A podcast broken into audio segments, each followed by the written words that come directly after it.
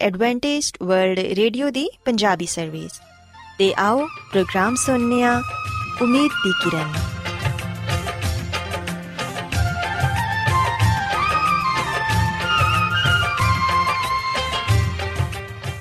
ਸਾਥਿਓ, ਪ੍ਰੋਗਰਾਮ ਉਮੀਦ ਦੀ ਕਿਰਨ ਦੇ ਨਾਲ ਮੈਂ ਤੁਹਾਡੀ ਮੇਜ਼ਬਾਨ ਫਰਾਸਲੀਨ ਤੁਹਾਡੀ ਖidmat 'ਚ ਹਾਜ਼ਰ ਹਾਂ ਸਾਡੀ ਪੂਰੀ ਟੀਮ ਵੱਲੋਂ ਪ੍ਰੋਗਰਾਮ ਸੁਣਨ ਵਾਲੇ ਸਾਰੇ ਸਾਥੀਆਂ ਨੂੰ ਸਾਡਾ ਪਿਆਰ ਭਰਾ ਸਲਾਮ ਕਬੂਲ ਹੋਏ। ਸਾਥਿਓ, ਉਮੀਦ ਕਰਨੀਆ ਕਿ ਤੁਸੀਂ ਸਾਰੇ ਖੁਦਾ ਤਾਲਾ ਦੇ ਫਜ਼ਲੋ ਕਰਮ ਨਾਲ ਖੈਰੀਅਤ ਨਾਲ ਹੋ। ਤੇ ਸਾਡੀ ਇਹ ਦੁਆ ਹੈ ਕਿ ਤੁਸੀਂ ਜਿੱਥੇ ਕਿਤੇ ਵੀ ਰਹੋ, ਖੁਦਾਵੰਦ ਖੁਦਾ ਤੁਹਾਡੇ ਨਾਲ ਹੋਣ ਤੇ ਤੁਹਾਡੀ ਹਿਫਾਜ਼ਤ ਤੇ ਰਹਿਨਮਾਈ ਕਰਨ। ਸਾਥਿਓ, ਇਸ ਤੋਂ ਪਹਿਲਾਂ ਕਿ ਅੱਜ ਦੇ ਪ੍ਰੋਗਰਾਮ ਨੂੰ ਸ਼ੁਰੂ ਕੀਤਾ ਜਾਏ, ਆਓ ਪਹਿਲਾਂ ਪ੍ਰੋਗਰਾਮ ਦੀ ਤਫਸੀਲ ਸੁਣ ਲਵੋ। ਤਫਸੀਲ ਕੁਝ ਇਸ ਤਰ੍ਹਾਂ ਹੈ ਕਿ ਪ੍ਰੋਗਰਾਮ ਦਾ ਆਗਾਜ਼ ਮਾਮੂਲ ਦੇ ਮੁਤਾਬਿਕ ਇੱਕ ਰੂਹਾਨੀ ਗੀਤ ਨਾਲ ਕੀਤਾ ਜਾਏਗਾ। ਤੇ ਗੀਤ ਦੇ ਬਾਅਦ ਬੱਚਿਆਂ ਦੇ ਲਈ ਬਾਈਬਲ ਮੁਕੱਦਸ ਚੋਂ ਬਾਈਬਲ ਕਹਾਣੀ ਪੇਸ਼ ਕੀਤੀ ਜਾਏਗੀ ਤੇ ਸਾਥੀਓ ਪ੍ਰੋਗਰਾਮ ਦੇ ਆਖਿਰ 'ਚ ਖੁਦਾਵੰਦ ਦੇ ਖਾਦਮ ਅਜ਼ਮਤ ਇਮਨੁਅਲ ਖੁਦਾਵੰਦ ਦੇ ਅਲਾਹੀ ਪਾਕਲਾਮ ਚੋਂ ਪੈਗਾਮ ਪੇਸ਼ ਕਰਨਗੇ ਆਓ ਸਾਥੀਓ ਸਭ ਤੋਂ ਪਹਿਲਾਂ ਖੁਦਾਵੰਦ ਦੀ ਤਾਰੀਫ 'ਚ ਇਹ ਖੂਬਸੂਰਤ ਗੀਤ ਸੁਣਨੇ ਆ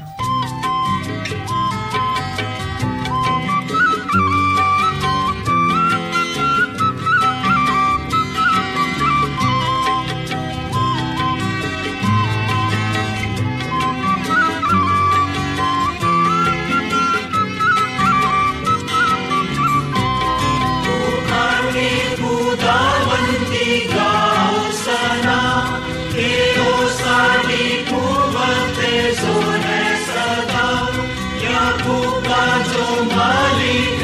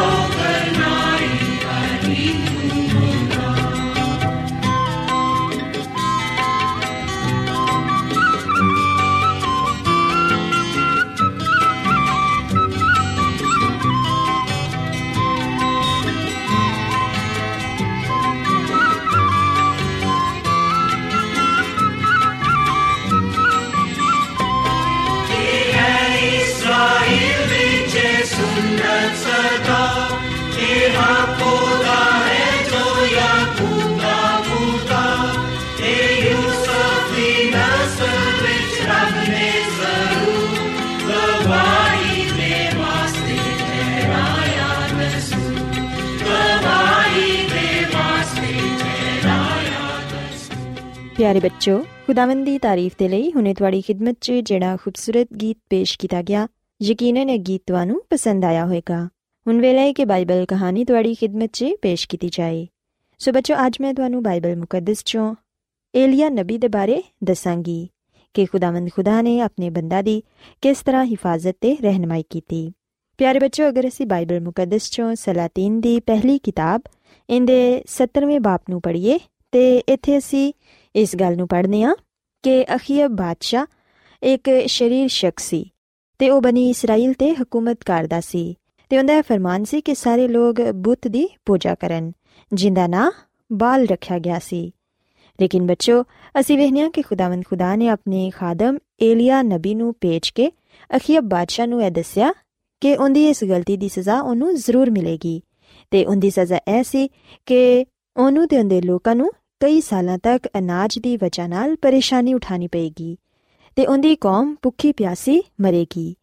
ਲੇਕਿਨ ਬੱਚੋ, ਬਾਈਬਲ ਮੁਕੱਦਸ ਚ ਅਸੀਂ ਪੜ੍ਹਦੇ ਹਾਂ ਕਿ ਏਲੀਆ ਨਬੀ ਖੁਦਾਵੰਦ ਖੁਦਾ ਦੇ ਖਾਦਮ ਸਨ ਤੇ ਉਹਨਾਂ ਨੂੰ ਹਰ ਰੋਜ਼ ਪਹਾੜੀ ਕਵੇ, ਰੋਟੀ ਤੇ ਗੋਸ਼ਤ ਲਿਆ ਕੇ ਦਿੰਦੇ, ਜਿਹਨੂੰ ਖਾ ਕੇ ਉਹ ਆਪਣਾ ਪੇਟ ਭਰ ਲੈਂਦੇ। ਤੇ ਜਿੱਥੇ ਏਲੀਆ ਨਬੀ ਰਹਿ ਰਹੇ ਸਨ, ਉਸ ਗਾਰ ਦੇ ਕਰੀਬ ਹੀ ਇੱਕ ਸਾਫ਼ ਪਾਣੀ ਦਾ ਨਾਲਾ ਵੀ ਸੀ, ਜਿੱਥੋਂ ਏਲੀਆ ਨਬੀ ਪਾਣੀ ਪੀ ਕੇ ਆਪਣੀ ਪਿਆਸ ਬੁਝਾਉਂਦੇ ਸਨ ਲੇਕਿਨ ਬੱਚੋ ਅਸੀਂ ਵੇਖਿਆ ਕਿ ਕੁਝ ਅਰਸੇ ਬਾਅਦ ਸਖਤ ਗਰਮੀ ਦੀ ਵਜ੍ਹਾ ਨਾਲ ਉਹ ਪਾਣੀ ਵਾਲਾ ਨਾਲਾ ਵੀ ਖੁਸ਼ਕ ਹੋ ਗਿਆ ਤੇ ਆਖਿਰ ਉਹ ਵਕਤ ਆ ਪਹੁੰਚਿਆ ਜਦੋਂ ਨਾਲੇ ਦਾ ਪਾਣੀ ਵੀ ਸੁੱਕ ਗਿਆ ਹੁਣ ਉਹਨਾਂ ਦੇ ਲਈ ਇਹ ਜ਼ਰੂਰੀ ਸੀ ਕਿ ਉਹ ਕਿਸੇ ਦੂਸਰੀ ਜਗ੍ਹਾ ਤੇ ਚਲੇ ਜਾਣ ਖੁਦਾਵੰਦ ਖੁਦਾ ਨੇ ਏਲੀਆ ਨਬੀ ਨੂੰ ਕਿਹਾ ਕਿ ਉੱਠ ਤੇ ਦੂਸਰੇ ਮੁਲਕ ਨੂੰ ਚਲਾ ਜਾ ਜਿੱਥੇ ਇੱਕ ਬੇਵਾ ਔਰਤ ਤੇਰੀ ਪਰਵਰਿਸ਼ ਕਰੇਗੀ ਤੇ ਬੱਚੋ ਅਸੀਂ ਵੇਖਨੀਆ ਕਿ ਏਲੀਆ ਨਬੀ ਨੇ ਖੁਦਾਵੰਦ ਖੁਦਾ ਦਾ ਹੁਕਮ ਮੰਨਿਆ ਤੇ ਉਹਨਾਂ ਨੇ ਆਪਣਾ ਸਫ਼ਰ ਸ਼ੁਰੂ ਕਰ ਦਿੱਤਾ ਕਈ ਦਿਨਾਂ ਦੇ ਸਫ਼ਰ ਦੇ ਬਾਅਦ ਏਲੀਆ ਨਬੀ ਉਸ ਮੁਲਕ 'ਚ ਆ ਪਹੁੰਚੇ ਜਿੰਦੇ ਬਾਰੇ ਖੁਦਾਵੰਦ ਨੇ ਉਹਨਾਂ ਨੂੰ ਦੱਸਿਆ ਸੀ ਪਿਆਰੇ ਬੱਚੋ ਲੰਬੇ ਸਫ਼ਰ ਦੇ ਬਾਅਦ ਏਲੀਆ ਨਬੀ ਨੂੰ ਭੁੱਖ ਤੇ ਪਿਆਸ ਲੱਗੀ ਹੋਈ ਸੀ ਜਿਵੇਂ ਹੀ ਏਲੀਆ ਨਬੀ ਉਸ ਮੁਲਕ 'ਚ ਪਹੁੰਚੇ ਉਹਨਾਂ ਨੇ ਇੱਕ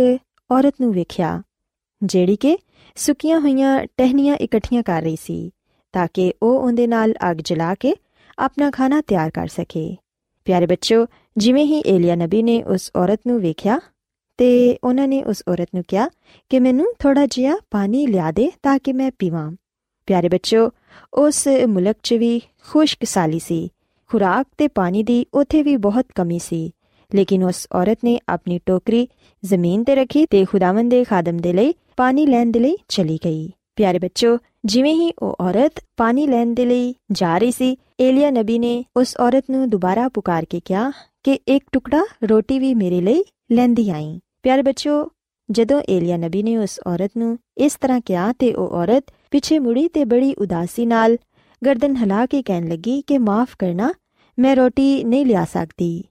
ਮੇਰੇ ਕੋਲ ਰੋਟੀ ਨਹੀਂ, ਸਿਰਫ ਮੁਠੀ ਭਰ ਆਟਾ ਏ ਤੇ ਇੱਕ ਕੁੱਪੀ 'ਚ ਥੋੜਾ ਜਿਹਾ ਤੇਲ ਏ। ਵੇਖ ਮੈਂ ਇਹ ਲੱਕੜੀਆਂ ਚੁਣ ਰਹੀਆਂ ਕਿ ਜਲਾ ਕੇ ਰੋਟੀ ਪਕਾਵਾਂ ਤੇ ਇਹ ਆਖਰੀ ਖਾਣਾ ਹੋਏਗਾ, ਜਿਹੜਾ ਮੈਂ ਤੇ ਮੇਰਾ ਬੇਟਾ ਖਾਵਾਂਗੇ ਤੇ ਫਿਰ ਮਰ ਜਾਵਾਂਗੇ। ਪਿਆਰੇ ਬੱਚੋ, ਜਦੋਂ ਏਲੀਆ ਨਬੀ ਨੇ ਉਸ ਔਰਤ ਦੀਆਂ ਇਹ ਗੱਲਾਂ ਸੁਨੀਆਂ ਤੇ ਏਲੀਆ ਨਬੀ ਨੇ ਉਹਨੂੰ ਤਸੱਲੀ ਦਿੰਦਿਆਂ ਹੋਇਆਂ ਇਹ ਕਿਹਾ ਕਿ ਤੂੰ ਮਤ ਡਰ, ਜਿਵੇਂ ਮੈਂ ਤੈਨੂੰ ਕਿਹਾ ਏ, ਉਹ ਕਰ। ਉਸ ਆਟੇ ਚੋਂ ਪਹਿਲੇ ਮੇਰੇ ਲਈ ਇੱਕ ਟਿਕਿਆ ਬਣਾ ਲਿਆ ਤੇ ਫਿਰ ਬਾਕੀ ਆਟੇ ਤੋਂ ਆਪਣੇ ਤੇ ਆਪਣੇ ਬੇਟੇ ਦੇ ਲਈ ਪਕਾ ਲਈ। ਪਿਆਰੇ ਬੱਚੋ, ਏਲੀਆ ਨਬੀ ਨੇ ਉਸ ਔਰਤ ਨੂੰ ਕਿਹਾ ਕਿ ਖੁਦਾਵੰਦ ਇਸਰਾਇਲ ਦਾ ਖੁਦਾ, ਇਹ ਫਰਮਾਂਦਾ ਹੈ ਕਿ ਜਦੋਂ ਤੱਕ ਮੈਂ ਮੀਂਹ ਨਾ ਬਰਸਾਵਾਂ, ਨਾ ਤੇਰੇ ਆਟੇ ਦਾ ਮਟਕਾ ਖਾਲੀ ਹੋਏਗਾ ਤੇ ਨਾ ਤੇਲ ਦੀ ਕੁੱਪੀ 'ਚ ਕਮੀ ਹੋਏਗੀ। ਤੇ ਉਸ ਔਰਤ ਨੇ ਏਲੀਆ ਨਬੀ ਦਾ ਯਕੀਨ ਕੀਤਾ ਤੇ ਜਲਦੀ ਨਾਲ ਜਾ ਕੇ ਉਹਦੇ ਕਹਿਣ ਦੇ ਮੁਤਾਬਿਕ ਕੀਤਾ। ਪਿਆਰੇ ਬੱਚੋ, ਬਾਈਬਲ ਮੁਕੱਦਸ 'ਚ ਅਸੀਂ ਵੇਖਿਆ ਕਿ ਖੁਦਾਵੰਦ ਦਾ ਵਾਦਾ ਸੱਚ ਸਾਬਤ ਹੋਇਆ। ਏਲੀਆ ਨਬੀ ਉਸ ਬੇਵਾ ਤੇ ਉਹਦੇ ਬੇਟੇ ਦੇ ਨਾਲ ਰਹਿਣ ਲੱਗੇ। ਹਰ ਰੋਜ਼ ਉਸ ਔਰਤ ਨੂੰ ਰੋਜ਼ ਦੀ ਰੋਟੀ ਦੇ ਲਈ ਆਟਾ ਤੇ ਤੇਲ ਮਿਲ ਜਾਂਦਾ ਸੀ। ਅਗਲੇ ਦਿਨ ਤਾਜ਼ਾ ਰੋਟੀ ਦੇ ਲਈ ਫਿਰ ਆਟਾ ਮੌਜੂਦ ਹੁੰਦਾ ਸੀ ਤੇ ਜਦੋਂ ਤੱਕ ਉਸ ਮੁਲਕ 'ਚ ਕਾਲ ਰਿਆ ਉਹਨਾਂ ਤਿੰਨਾਂ ਨੂੰ ਖਾਣ ਦੇ ਲਈ ਕਾਫੀ ਆਟਾ ਮਿਲਦਾ ਰਿਹਾ। ਸੋ ਬੱਚੋ ਅਸੀਂ ਵੇਖਨੀਆ ਕਿ ਖੁਦਾਵੰਦ ਖੁਦਾ ਨੇ ਮੌਜਜ਼ਾਨਾ ਤਰੀਕੇ ਨਾਲ ਏਲੀਆ ਨਬੀ ਦੀ ਉਸ ਬੇਵਾ ਦੀ ਤੇ ਉਹਦੇ ਬੇਟੇ ਦੀ ਪਰਵਰਿਸ਼ ਕੀਤੀ। ਬੇਸ਼ੱਕ ਉਸ ਮੁਲਕ 'ਚ ਖੁਸ਼ਕਸਾਲੀ ਸੀ, ਲੇਕਿਨ ਫੇਰ ਵੀ ਖੁਦਾਵੰਦ ਖੁਦਾ ਨੇ ਇਹਨਾਂ ਤਿੰਨਾਂ ਦੀ ਪਰਵਰਿਸ਼ ਕੀਤੀ ਤੇ ਖੁਦਾਵੰਦ ਖੁਦਾ ਨੇ ਆਪਣੇ ਵਾਅਦੇ ਨੂੰ ਪੂਰਾ ਕੀਤਾ। ਸੋ ਬੱਚੋ, ਯਾਦ ਰੱਖੋ ਕਿ ਅੱਜ ਅਗਰ ਅਸੀਂ ਵੀ ਈਮਾਨ ਦੇ ਨਾਲ ਖੁਦਾਵੰਦ ਖੁਦਾ ਕੋਲੋਂ ਕੁਝ ਮੰਗਨੇ ਆ ਤੇ ਫਿਰ ਖੁਦਾਵੰਦ ਖੁਦਾ ਸਾਨੂੰ ਜ਼ਰੂਰਤ ਆ ਫਰਮਾਉਂਦੇ ਨੇ। ਜ਼ਰੂਰਤ ਇਸ ਗੱਲ ਦੀ ਏ ਕਿ ਅਸੀਂ ਆਪਣੇ ਈਮਾਨ ਨੂੰ ਮਜ਼ਬੂਤ ਕਰੀਏ ਯਿਸੂ ਮਸੀਹ ਤੇ ਈਮਾਨ ਲਿਆਈਏ ਤੇ ਸੱਚੇ ਦਿਲ ਨਾਲ ਖੁਦਾਵੰਦ ਕੋਲੋਂ ਦੁਆ ਕਰੀਏ ਜਦੋਂ ਅਸੀਂ ਕੋਈ ਵੀ ਚੀਜ਼ ਸੱਚੇ ਦਿਲ ਨਾਲ ਖੁਦਾਵੰਦ ਕੋਲੋਂ ਮੰਗਾਂਗੇ ਤੇ ਫਿਰ ਯਕੀਨਨ ਖੁਦਾਵੰਦ ਖੁਦਾ ਸਾਨੂੰ عطا ਫਰਮਾਨਗੇ ਸੋ ਮੈਂ ਉਮੀਦ ਕਰਨੀ ਆ ਕਿ ਅੱਜ ਦੀ ਬਾਈਬਲ ਕਹਾਣੀ ਤੁਹਾਨੂੰ ਪਸੰਦ ਆਈ ਹੋਵੇਗੀ ਆਓ ਹੁਣ ਖੁਦਾਵੰਦ ਦੀ ਤਾਰੀਫ 'ਚ ਇੱਕ ਹੋਰ ਖੂਬਸੂਰਤ ਗੀਤ ਸੁਣੀਏ ਤੁਸੀਂ ਗਾਓ ਸਨਾ ਗਾਓ ਸਨਾ ਤੁਸੀਂ ਅਬਦੀ ਤੁਸੀਂ ਗਾਓ ਸਨਾ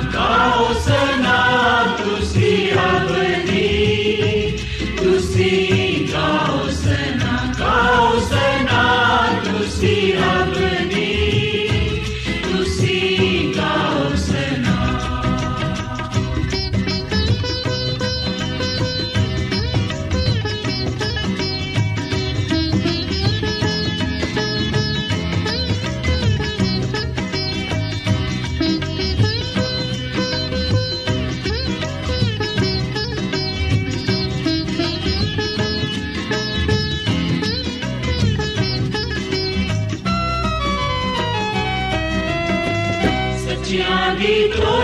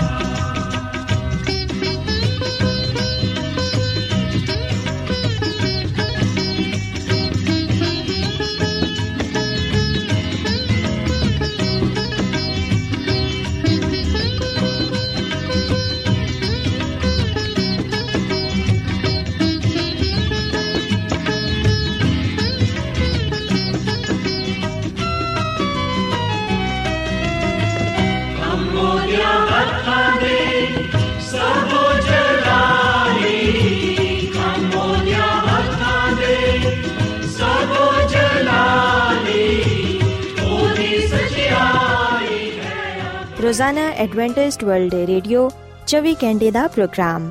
ਜਨੂਬੀ ਏਸ਼ੀਆ ਦੇ ਲਈ ਪੰਜਾਬੀ, ਉਰਦੂ, ਅੰਗਰੇਜ਼ੀ, ਸਿੰਧੀ ਤੇ ਦੂਜੀਆਂ ਬਹੁਤ ਸਾਰੀਆਂ ਜ਼ੁਬਾਨਾਂ ਵਿੱਚ ਨਸ਼ਰ ਕਰਦਾ ਹੈ ਸਿਹਤ ਮਤਵਾਜ਼ਨ ਖੁਰਾਕ تعلیم ਖਾਨਦਾਨੀ ਜ਼ਿੰਦਗੀ ਤੇ ਬਾਈਬਲ ਮੁਕੱਦਸ ਨੂੰ ਸਮਝਣ ਦੇ ਲਈ ਐਡਵੈਂਟਿਸਟ ਵਰਲਡ ਰੇਡੀਓ ਜ਼ਰੂਰ ਸੁਨੋ ਸਾਡੀ ਪੰਜਾਬੀ ਸਰਵਿਸ ਦਾ ਪਤਾ ਲਿਖ ਲਵੋ ਇੰਚਾਰਜ ਪ੍ਰੋਗਰਾਮ ਉਮੀਦ ਦੀ ਕਿਰਨ post box number 32 Lahore Pakistan Adventist world radio ਵੱਲੋਂ ਪ੍ਰੋਗਰਾਮ ਉਮੀਦ ਦੀ ਕਿਰਨ ਪੇਸ਼ ਕੀਤਾ ਜਾ ਰਿਹਾ ਹੈ ਸਾਥਿਓ, ਹੁਣ ਵੇਲਾ ਹੈ ਕਿ ਪਾਦਰੀ ਅਜ਼ਮਤ ਇਮਨੁਅਲ ਖੁਦਾਵੰਦੇ ਅਲਾਹੀ ਪਾਕਲਾਮ ਚੋਂ ਪੇਗਾਮ ਪੇਸ਼ ਕਰਨ। ਆਜੋ ਸਾਨੂੰ ਕਲਾਮੇ ਮੁਕੱਦਸ ਚੋਂ ਯੋਹੰਨਾ ਬਪਤਿਸਮਾ ਦੇਣ ਵਾਲੇ ਦੀ ਪਦਾਇਸ਼ ਦੇ ਬਾਰੇ ਦੱਸਣਗੇ ਕਿ ਉਹ ਕਿਸ ਕੰਮ ਦੇ ਲਈ ਪੈਦਾ ਹੋਏ ਤੇ ਖੁਦਾਵੰਦ ਨੇ ਉਹਨਾਂ ਦੀ ਜ਼ਿੰਦਗੀ ਚੋਂ ਆਪਣਾ ਕਿਹੜਾ ਮਕਸਦ ਪੂਰਾ ਕੀਤਾ। ਸੋ ਆਓ ਸਾਥਿਓ, ਹੁਣ ਪਾਦਰੀ ਸਾਹਿਬ ਕੋਲੋਂ ਪੇਗਾਮ ਸੁਣਨੇ ਹਾਂ ਯਿਸੂ ਮਸੀਹ ਦੇ ਨਾਮ ਵਿੱਚ ਸਾਰੇ ਸਾਥੀਆਂ ਨੂੰ ਸਲਾਮ। ਸਾਥੀਓ ਮੈਂ ਮਸੀਹ ਯਿਸੂ ਵਿੱਚ ਤੁਹਾਡਾ ਖਾਦੀਮ ਅਜ਼ਮਤ ਇਮਾਨੁਅਲ, ਪਾਕ ਕਲਾਮ ਦੇ ਨਾਲ ਤੁਹਾਡੀ ਖਿਦਮਤ ਵਿੱਚ ਹਾਜ਼ਰ ਹਾਂ ਤੇ ਮੈਂ ਖੁਦਾਵੰਦ ਖੁਦਾ ਦਾ ਸ਼ੁਕਰ ਅਦਾ ਕਰਨਾ ਵਾਂ ਕਿ ਅੱਜ ਮੈਂ ਤੁਹਾਨੂੰ ਇੱਕ ਵਾਰ ਫੇਰ ਖੁਦਾਵੰਦ ਦਾ ਕਲਾਮ ਸੁਣਾ ਸਕਣਾ ਸਾਥੀਓ, ਮੈਨੂੰ ਉਮੀਦ ਹੈ ਕਿ ਤੁਸੀਂ ਹੁਣ ਖੁਦਾਵੰਦ ਦੇ ਕਲਾਮ ਨੂੰ ਸੁਣਨ ਦੇ ਲਈ ਤਿਆਰ ਹੋ। ਆਓ ਆਪਣੇ ਈਮਾਨ ਦੀ ਮਜ਼ਬੂਤੀ ਤੇ ਈਮਾਨ ਦੀ ਤਰੱਕੀ ਦੇ ਲਈ ਖੁਦਾਵੰਦ ਦੇ ਕਲਾਮ ਨੂੰ ਸੁਣਨੇ ਆ ਸਾਥੀਓ, ਅੱਜ ਅਸੀਂ ਬਾਈਬਲ ਮੁਕੱਦਸ ਚੋਂ ਯਹੋਨਾ ਬਪਤਿਸਮਾ ਦੇਣ ਵਾਲੇ ਦੀ ਪਦਾਇਸ਼ ਦੇ ਬਾਰੇ ਜਾਣਾਂਗੇ ਤੇ ਇਸ ਗੱਲ ਨੂੰ ਸਿੱਖਾਂਗੇ ਕਿ ਖੁਦਾ ਨੇ ਆਪਣੇ ਬੰਦਾ ਯਹੋਨਾ ਨੂੰ ਕਿਸ ਕੰਮ ਦੇ ਲਈ ਚੁਣਿਆ। ਸਾਥੀਓ, ਅਸੀਂ ਲੂਕਾ ਦੀ ਅੰਜੀਲ ਦੇ ਪਹਿਲੇ ਬਾਬ ਵਿੱਚ ਯਹੋਨਾ ਬਪਤਿਸਮਾ ਦੇਣ ਵਾਲੇ ਦੇ ਮਾਪੇ ਦੇ ਬਾਰੇ ਪੜ੍ਹਨੇ ਆ। ਅੰਜੀਲ ਮੁਕੱਦਸ ਸਾਨੂੰ ਇਹ ਗੱਲ ਦੱਸਦੀ ਹੈ ਕਿ ਯਹੋਨਾ ਬਪਤਿਸਮਾ ਦੇਣ ਵਾਲੇ ਦੀ ਮਾਂ ਦਾ ਨਾਮ ਅਲਿਸ਼ਬਾ ਸੀ, ਜਦਕਿ ਇਹਨਾਂ ਦੇ ਬਾਪ ਦਾ ਨਾਮ ਜ਼ਿਕਰੀਆ ਸੀ। ਤੇ ਇਹ ਗੱਲ ਯਾਦ ਰੱਖੋ ਕਿ ਯਹੋਨਾ ਬਪਤਿਸਮਾ ਦੇਣ ਵਾਲੇ ਦਾ ਬਾਪ, ਇੱਕ ਕਾਹਨ ਸੀ ਤੇ ਅਸੀਂ ਅੰਜੀਲ ਮੁਕੱਦਸ ਵਿੱਚ ਇਹ ਗੱਲ ਪੜ੍ਹਨੇ ਆ ਕਿ ਜ਼ਿਕਰੀਆ ਕਾਹਨ ਤੇ ਉਹਦੀ ਬੀਵੀ ਅਲਿਸ਼ਬਾ ਦੋਵੇਂ ਬੁੱਢੇ ਹੋ ਚੁੱਕੇ ਸਨ ਤੇ ਉਹਨਾਂ ਦੀ ਕੋਈ ਔਲਾਦ ਨਹੀਂ ਸੀ। ਆ ਦੋਵੇਂ ਖੁਦਾ ਦੇ ਹਜ਼ੂਰ ਰਾਸਤਬਾਜ਼ ਸਨ ਤੇ ਖੁਦਾ ਦੇ ਸਾਰੇ ਹੁਕਮਾਂ ਤੇ ਅਮਲ ਕਰਦੇ ਸਨ।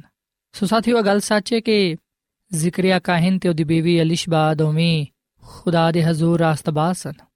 ਆ ਖੁਦਾ ਦੇ ਨਾਲ ਨਾਲ ਚੱਲਦੇ ਸਨ ਇਹਨਾਂ ਦੀ ਜ਼ਿੰਦਗੀ ਦੁਆਇਆ ਜ਼ਿੰਦਗੀ ਸੀ ਤੇ ਇਹਨਾਂ ਨੇ ਹਮੇਸ਼ਾ ਆਪਣੇ ਆਪ ਨੂੰ ਖੁਦਾ ਦੀ ਮਰਜ਼ੀ ਦੇ ਤਾਬੇ ਰੱਖਿਆ। ਤੇ ਸਾਥੀਓ ਇਹ ਗੱਲ ਯਾਦ ਰੱਖੋ ਕਿ ਜ਼ਿਕਰੀਆ ਕਾਹਨ ਯਹੂਦੀਆ ਦੇ ਪਹਾੜੀ ਇਲਾਕੇ ਵਿੱਚ ਰਹਿੰਦਾ ਸੀ, ਮਗਰ ਉਹ ਯਰੂਸ਼ਲਮ ਵਿੱਚ ਆਪਣੀ ਕਹਾਣਤ ਦੀ ਵਾਰੀ ਦੇ ਲਈ, ਇੱਕ ਹਫ਼ਤੇ ਦੇ ਲਈ ਹੈਕਲ ਵਿੱਚ ਆਂਦਾ ਸੀ, ਕਿਉਂਕਿ ਸਾਲ ਵਿੱਚ ਦੋ ਦਫਾ ਹਰ ਕਾਹਨ ਨੂੰ ਖਿਦਮਤ ਦੇ ਲਈ ਉੱਥੇ ਆਣਾ ਪੈਂਦਾ ਸੀ। ਜਿਵੇਂ ਕਿ ਅਸੀਂ ਅੰਜੀਲ ਮੁਕੱਦਸ ਵਿੱਚ ਇਹ ਗੱਲ ਪੜ੍ਹਨੇ ਆ ਕਿ ਕਹਾਣਤ ਦੇ ਦਸਤੂਰ ਦੇ ਮੁਤਾਬਿਕ ਉਹਦੇ ਨਾਮ ਦਾ ਕੋਰਾ ਨਿਕਲਿਆ ਤੇ ਖੁਦਾ ਦੇ ਮਕਦਸ ਵਿੱਚ ਜਾ ਕੇ ਉਹਨੇ ਖੁਸ਼ਬੂ ਜਲਾਈ। ਇਸ ਗੱਲ ਦਾ ਜ਼ਿਕਰ ਅਸੀਂ ਲੂਕਾ ਦੀ ਅੰਜੀਲ ਦੇ ਪਹਿਲੇ ਬਾਬ ਦੀ 8ਵੀਂ ਤੇ 9ਵੀਂ ਅਧ ਵਿੱਚ ਪਾਨੇ ਆ ਸੋ ਸਾਥੀਓ, ਜ਼ਿਕਰੀਆ ਕਾਹਿਨ ਪਾਕ ਮਕਾਮ ਵਿੱਚ ਸੋਨੇ ਦੇ ਮਸਬੇ ਦੇ ਸਾਹਮਣੇ ਖੜਾ ਹੋਇਆ ਤੇ ਬਖੂਰ ਜਲਾ ਕੇ ਉਹਨੇ ਖੁਦਾ ਦੇ ਅੱਗੇ ਦੁਆ ਕੀਤੀ। ਜਦੋਂ ਉਹ ਖੁਦਾ ਦੀ ਹਜ਼ੂਰੀ ਵਿੱਚ ਸੀ, ਉਸ ਵੇਲੇ ਉਹਨੇ ਆ ਵੇਖਿਆ ਕਿ ਖੁਦਾ ਦਾ ਫਰਿਸ਼ਤਾ ਖੁਸ਼ਬੂ ਦੇ ਮਜ਼ਬੇ ਦੇ ਸੱਜੇ ਪਾਸੇ ਖੜਾ ਹੋਇਆ ਹੈ ਤੇ ਫਰਿਸ਼ਤਾ ਉੱਥੇ ਜ਼ਿਕਰੀਆ ਦੇ ਨਾਲ ਹਮ ਕਲਾਮ ਹੋਇਆ। ਜ਼ਿਕਰੀਆ ਕਾਹਨ ਨੇ ਜਦੋਂ ਫਰਿਸ਼ਤਾ ਵੇਖਿਆ, ਉਸ ਵੇਲੇ ਉਹ ਘਬਰਾ ਗਿਆ, ਪਰ ਫਰਿਸ਼ਤੇ ਨੇ ਉਹਨੂੰ ਖੁਸ਼ੀ ਦੀ ਬਿਸ਼ਾਰਤ ਦਿੱਤੀ। ਫਰਿਸ਼ਤਾ ਜ਼ਿਕਰੀਆ ਕਾਹਨ ਨੂੰ ਕਹਿਣ ਲੱਗਾ ਕਿ ਐ ਜ਼ਿਕਰੀਆ ਖੌਫ ਨਾ ਕਰ ਕਿਉਂਕਿ ਤੇਰੀ ਦੁਆ ਸੁਣ ਲਈ ਗਈ ਏ ਤੇ ਤੇਰੇ ਲਈ ਤੇਰੀ ਬੀਵੀ ਅਲਿਸ਼ਬਾ ਦੇ ਹਾਂ ਇੱਕ ਬੇਟਾ ਹੋਏਗਾ ਤੇ ਤੂੰ ਉਹਦਾ ਨਾਮ ਯਹੋਨਾ ਰੱਖੀ। ਉਹ ਤੈਨੂੰ ਖੁਸ਼ੀ ਤੇ ਖੁਰਮੀ ਦੇਵੇਗਾ ਤੇ ਬਹੁਤ ਸਾਰੇ ਲੋਕ ਉਹਦੀ ਪਦਾਇਸ਼ ਦੀ ਵਜ੍ਹਾ ਤੋਂ ਖੁਸ਼ ਹੋਣਗੇ। ਉਹ ਖੁਦਾ ਦੇ ਹਜ਼ੂਰ ਵਿੱਚ ਬਜ਼ੁਰਗ ਹੋਏਗਾ। ਉਹ ਮੈਂ ਨਹੀਂ ਪੀਏਗਾ, ਸ਼ਰਾਬ ਨਹੀਂ ਪੀਏਗਾ, ਬਲਕਿ ਉਹ ਆਪਣੀ ਮਾਂ ਦੇ ਪੇਟ ਚੋਂ ਹੀ ਰੂਲ ਕੁਦਸ ਦੇ ਨਾਲ ਭਰਿਆ ਹੋਏਗਾ। ਸੋ ਸਾਥੀਓ, ਜਦੋਂ ਜ਼ਿਕਰੀਆ ਕਾਹਨ ਨੇ ਫਰਿਸ਼ਤੇ ਦੇ ਪੈਗਾਮ ਨੂੰ ਸੁਨਿਆ ਉਸ ਵੇਲੇ ਉਹਨੇ ਫਰਿਸ਼ਤੇ ਦੇ ਅੱਗੇ ਸਵਾਲ ਕੀਤਾ ਕਿ ਕਿਵੇਂ ਹੋ ਸਕਦਾ ਹੈ?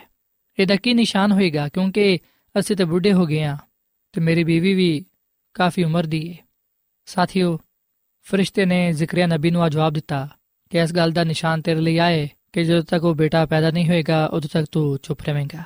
ਤੂੰ ਮੂੰਹ ਤੋਂ ਕੁਝ ਬੋਲ ਨਹੀਂ ਸਕੇਗਾ। ਤੇ ਸਾਥੀਓ ਆ ਕਲਾਮ ਕਹਿ ਕਿ ਉਹ ਫਰਿਸ਼ਤਾ ਚਲਾ ਗਿਆ ਤੇ ਜਦੋਂ ਜ਼ਿਕਰਿਆ ਕਹਿਨ ਹੈਕਲ ਚੋਂ ਬਾਹਰ ਆਇਆ, ਜਦੋਂ ਉਹਨੇ ਬੋਲਣਾ ਚਾਹਿਆ ਤੇ ਉਹ ਬੋਲ ਨਾ ਸਕਿਆ, ਉਸ ਵੇਲੇ ਉਹ ਆ ਜਾਣ ਗਿਆ ਕਿ ਜਿਹੜੀਆਂ ਗੱਲਾਂ ਫਰਿਸ਼ਤੇ ਨੇ ਉਹਨੂੰ ਕਿਹਾ ਨੇ, ਜਿਹੜਾ ਪੈਗਾਮ ਉਹਨੂੰ ਖੁਦਾ ਦੀ ਹੈਕਲ ਵਿੱਚ ਮਿਲਿਆ ਹੈ, ਉਹ ਸੱਚਾ ਹੈ। ਸਾਥੀਓ, ਅਸੀਂ ਬਾਈਬਲ ਮੁਕੱਦਸ ਵਿੱਚ ਜ਼ਿਕਰਿਆ ਕਾਹਿਨ ਔਰ ਫਿਰ ਹਜ਼ਰਤ ਇਬਰਾਹਿਮ ਔਰ ਫਿਰ ਮੁਕੱਦਸਾ ਮਰੀਮ ਦੇ ਬਾਰੇ ਗੱਲ ਪੜ੍ਹਨੇ ਆ ਕਿ ਇਹਨਾਂ ਨੂੰ ਪਹਿਲੋਂ ਹੀ ਦੱਸਤਾ ਗਿਆ ਸੀ ਕਿ ਇਹਨਾਂ ਦੇ ਹਾਂ ਬੇਟਾ ਪੈਦਾ ਹੋਏਗਾ। ਸੋ ਸਾਥੀਓ, ਇਹਨਾਂ ਦੇ ਨਾਲ ਜਿਹੜਾ ਕਲਾਮ ਕੀਤਾ ਗਿਆ, ਜਿਹੜੇ ਵਾਅਦੇ ਕੀਤੇ ਗਏ, ਉਹ ਬੜੇ ਹੀ ਮਿਲਦੇ ਜੁਲਦੇ ਸਨ। ਸੋ ਖੁਦਾਵੰਦ ਨੇ ਆਪਣੇ ਵਾਅਦੇ ਦੇ ਮੁਤਾਬਿਕ, ਆਪਣੇ ਕਲਾਮ ਦੇ ਮੁਤਾਬਿਕ ਇਹਨਾਂ ਨੂੰ ਬੇਟਾ ਬਖਸ਼ਿਆ। ਸਾਥੀਓ, ਅਸੀਂ ਲੂਕਾ ਦੀ ਅੰਜੀਲ ਦੇ ਪਹਿਲੇ ਬਾਬ ਦੀ 19ਵੀਂ ਆਇਤ ਵਿੱਚ ਇਹ ਗੱਲ ਪੜ੍ਹਨੇ ਆ ਕਿ ਜਦੋਂ ਹੈਕਲ ਵਿੱਚ ਜ਼ਿਕਰੀਆ ਕਾਹਿਨ ਫਰਿਸ਼ਤੇ ਕੋਲੋਂ ਸਵਾਲ ਕਰਦਾ ਹੈ, ਉਸ ਵੇਲੇ ਫਰਿਸ਼ਤਾ ਉਹਨੂੰ ਜਵਾਬ ਦਿੰਦਾ ਹੈ ਕਿ ਮੈਂ ਜਿਬਰਾਇਲ ਆ ਜਿਹੜਾ ਕਿ ਖੁਦਾ ਦੇ ਹਜ਼ੂਰ ਖੜਾ ਰਹਿਣਾ ਵਾ ਤੇ ਇਸ ਲਈ ਕਲਿਆ ਗਿਆ ਵਾ ਤਾਂ ਕਿ ਤੇਰੇ ਨਾਲ ਕਲਾਮ ਕਰਾਂ ਤੇ ਤੈਨੂੰ ਇਹਨਾਂ ਗੱਲਾਂ ਦੀ ਖੁਸ਼ਖਬਰੀ ਦਵਾਂ। ਸਾਥੀਓ, ਆ ਗੱਲ ਯਾਦ ਰੱਖੋ ਕਿ 500 ਸਾਲ ਪਹਿਲੋਂ ਐਸੇ ਜਿਬਰਾਇਲ ਫਰਿਸ਼ਤੇ ਨੇ ਬਜ਼ੁਰਗ ਦਾਨੀਏਲ ਨੂੰ ਪੇਸ਼ਨਗੋਈ ਦਸੀ ਸੀ, ਜਿਹੜੇ ਕਿ ਯਿਸੂ ਮਸੀਹ ਦੀ ਪਹਿਲੀ ਆਮਦ ਦੇ ਬਾਰੇ ਸੀ। ਸੋ ਖੁਦਾ ਦੇ ਵਾਅਦਿਆਂ ਨੂੰ ਅਸੀਂ ਵੇਖਨੇ ਕਿ ਫਰਿਸ਼ਤਿਆਂ ਨੇ ਵੀ ਦੁਹਰਾਇਆ। ਸੋ ਬਾਈਬਲ ਮੁਕੱਦਸ ਦੇ ਇਸ ਵਾਕਿਏ ਵਿੱਚ ਅਸੀਂ ਵੇਖਨੇ ਕਿ ਫਰਿਸ਼ਤੇ ਨੇ ਬਜ਼ੁਰਗ ਜ਼ਿਕਰੀਆ ਦੇ ਨਾਲ, ਜਿਹੜਾ ਕਿ ਹੈਕਲ ਵਿੱਚ ਕਹਾਣਤ ਦਾ ਕੰਮ ਸਰੰਜਾਮ ਦਿੰਦਾ ਸੀ, ਉਹਦੇ ਨਾਲ ਕਲਾਮ ਕੀਤਾ। ਤੇ ਸਾਥੀਓ, ਅਸੀਂ ਬੜੇ ਵਾਜ਼ਿਹ ਤੌਰ ਨਾਲ ਇਸ ਗੱਲ ਨੂੰ ਵੇਖ ਸਕਨੇ ਆ ਕਿ ਪਹਿਲੋਂ ਜ਼ਿਕਰੀਆ ਕਾਹਿਨ ਨੇ ਫਰਿਸ਼ਤੇ ਦੇ ਕਲਾਮ ਤੇ ਸ਼ੱਕ ਕੀਤਾ ਤੇ ਐਸ ਸ਼ੱਕ ਕਰਨ ਦੀ ਵਜ੍ਹਾ ਤੋਂ ਉਹਨੂੰ ਸਜ਼ਾ ਮਿਲੀ। ਫਰਿਸ਼ਤੇ ਨੇ ਫਰਮਾਇਆ ਕਿ ਜਦੋਂ ਤੱਕ ਇਹ ਗੱਲ ਪੂਰੀ ਨਾ ਹੋ ਜਾਏ, ਉਸ ਵੇਲੇ ਤੱਕ ਤੂੰ ਬੋਲ ਨਹੀਂ ਸਕੇਗਾ।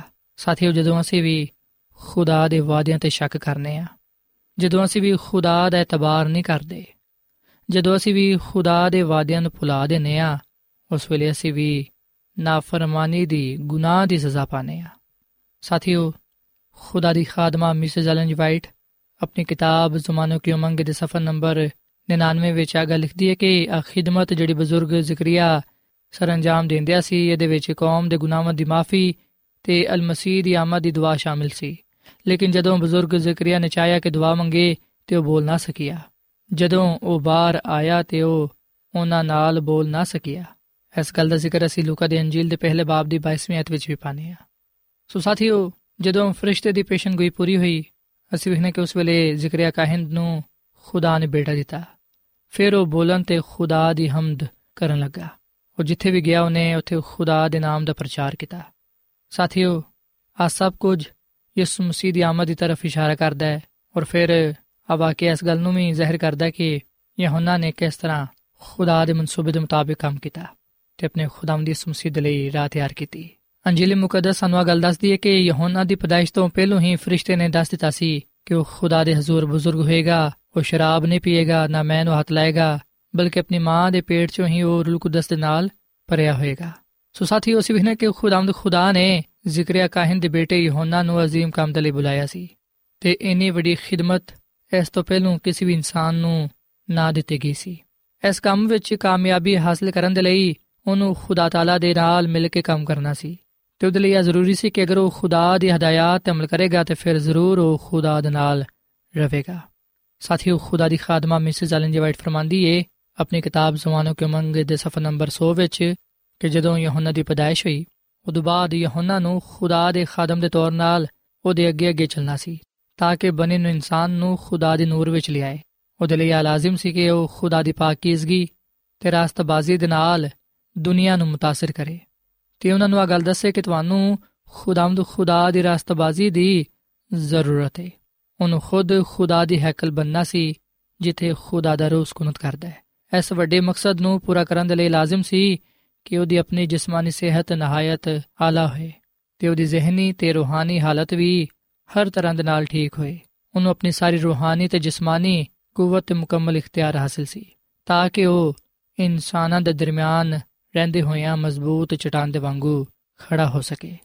ਸੋ ਸਾਥੀਓ, ਅੱਜ ਅਸਾਂ ਵੀ ਇਸ ਗੱਲ ਨੂੰ ਸਿੱਖਣਾ ਹੈ ਕਿ ਅਗਰ ਅਸੀਂ ਚਾਹਨੇ ਹਾਂ ਕਿ ਲੋਕ ਸਾਡੇ ਵਸੀਲੇ ਨਾਲ ਬਰਕਤ ਪਾਣ, ਅਗਰ ਅਸੀਂ ਚਾਹਨੇ ਹਾਂ ਕਿ ਅਸੀਂ ਲੋਕਾਂ ਨੂੰ ਖੁਦਾ ਦੇ ਨੂਰ ਵਿੱਚ ਲਿਆ ਸਕੀਏ, ਤੇ ਫਿਰ ਅਸੀਂ ਖੁਦ ਨੂੰ ਪਹਿਲੋਂ ਖੁਦਾ ਦੀ ਹਕਲ ਬਣਾਈਏ, ਕਿਉਂਕਿ ਖੁਦਾ ਸਾਡੇ ਅੰਦਰ ਸਕੂਨਤ ਕਰਨਾ ਚਾਹੁੰਦਾ ਹੈ।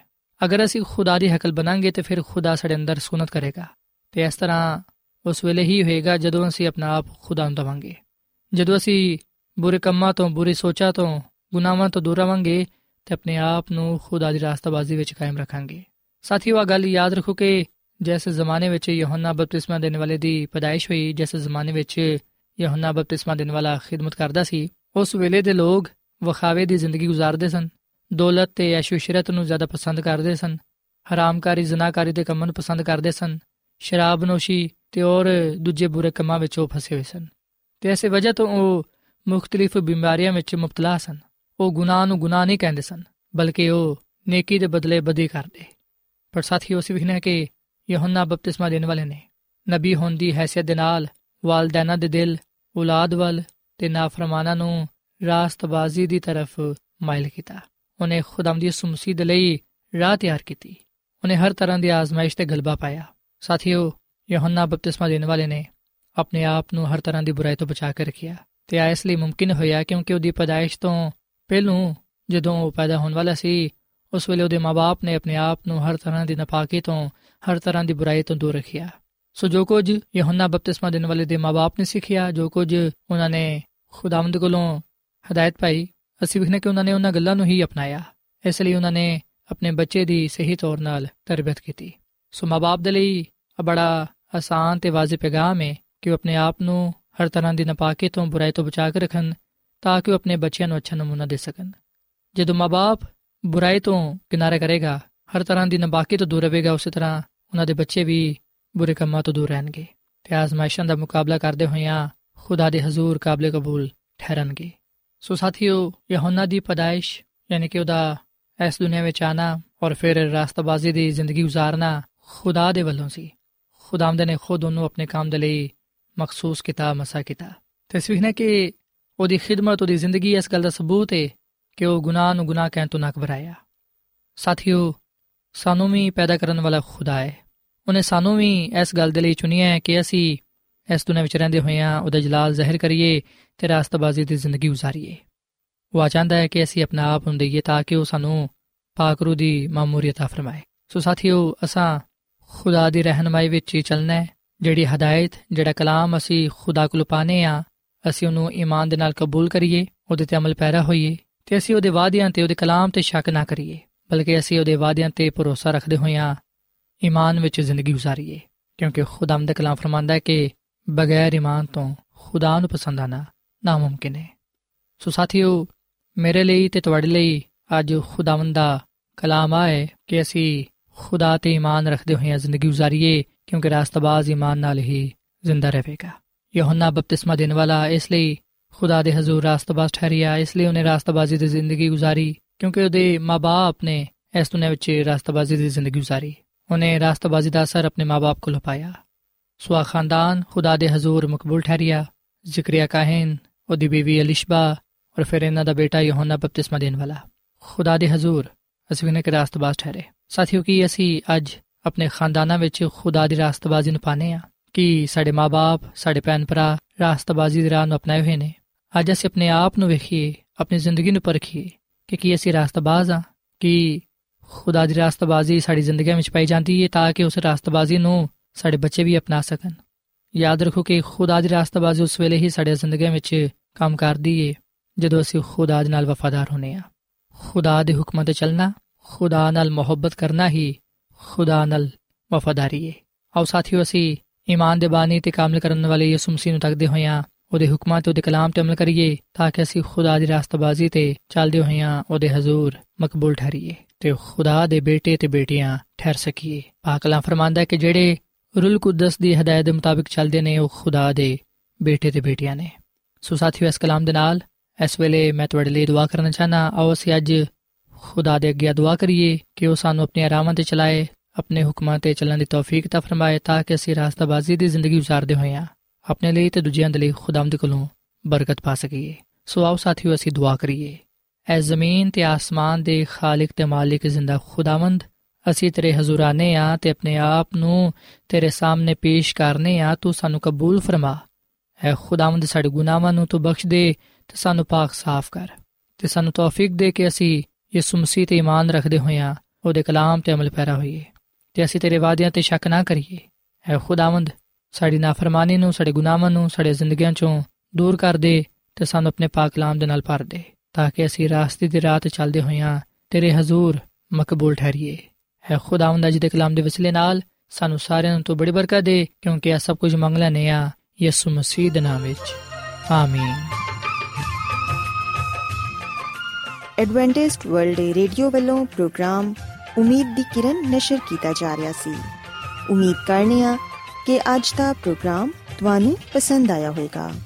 ਆਪਣੀ ਦੁਆਇਆ ਦੁਰਖਾਸਤਾਂ ਦੇ ਲਈ ਤੇ ਬਾਈਬਲ ਮੁਕੱਦਸ ਨੂੰ ਜਾਣਨ ਦੇ ਲਈ ਤੁਸੀਂ ਸਾਨੂੰ ਇਸ ਨੰਬਰ ਤੇ WhatsApp ਕਰੋ। ਨੰਬਰ ਨੋਟ ਕਰ ਲਵੋ 001 747 281 2849 ਸਾਥਿਓ, ਤੁਸੀਂ ਸਾਡੇ ਪ੍ਰੋਗਰਾਮ ਇੰਟਰਨੈਟ ਤੇ ਵੀ ਸੁਣ ਸਕਦੇ ਹੋ। ਸਾਡੀ ਵੈਬਸਾਈਟ ਹੈ www.awr.org ਕੱਲ ਇਸੇ ਵੇਲੇ ਤੇ ਇਸੇ ਫ੍ਰੀਕਵੈਂਸੀ ਤੇ ਫਿਰ ਤੁਹਾਡੇ ਨਾਲ ਮੁਲਾਕਾਤ ਹੋਏਗੀ। ਹੁਣ ਆਪਣੀ ਮੇਜ਼ਬਾਨ ਫਰਾਜ਼ ਸਲੀਮ ਨੂੰ ਇਜਾਜ਼ਤ ਦਿਓ। ਖੁਦਾ ਹਾਫਿਜ਼।